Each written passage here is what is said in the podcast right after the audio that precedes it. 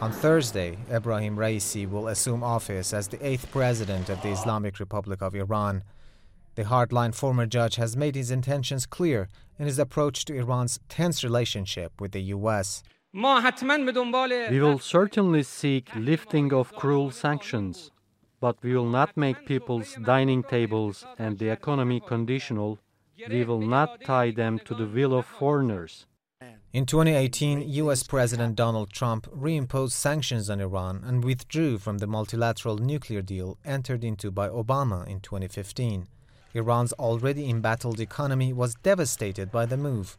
Prices skyrocketed and the currency went into a nosedive. In four years, inflation rose from 8% to 40%, and by 2019, the economy was shrinking by 7% a year. Iranians expect the new president to turn things around, but not everyone holds out much hope. We expect the next government to end the economic recession and control the inflation. However, considering the performance of previous presidents, I believe it is unlikely for the next president to resolve these problems. The people expect the new president to deliver on his promises. He shouldn't be like Rouhani, who lost face and cannot talk about any achievement. The people of this nation have spoken. The new U.S. administration, led by President Joe Biden, is keen to get U.S. Iranian relations back on track, reviving the nuclear deal and easing sanctions. Some Iranian analysts are optimistic.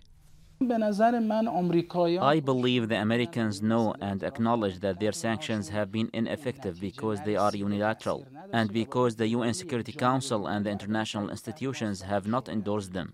I believe during Raisi's presidency, we will most probably see the problem resolved.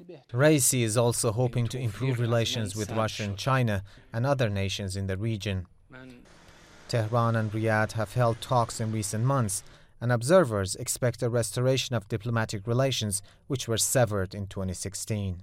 The only thing that would seem to be uh, something necessary and uh, immediate for his agenda would be uh, reducing the tensions in the region, trying to work with other countries, trying to uh, actually uh, create some relationships with countries like Emirates, like Saudi Arabia. June's presidential election saw the country's lowest voter turnout in four decades. Many believe economic hardship has driven the voting public to political apathy.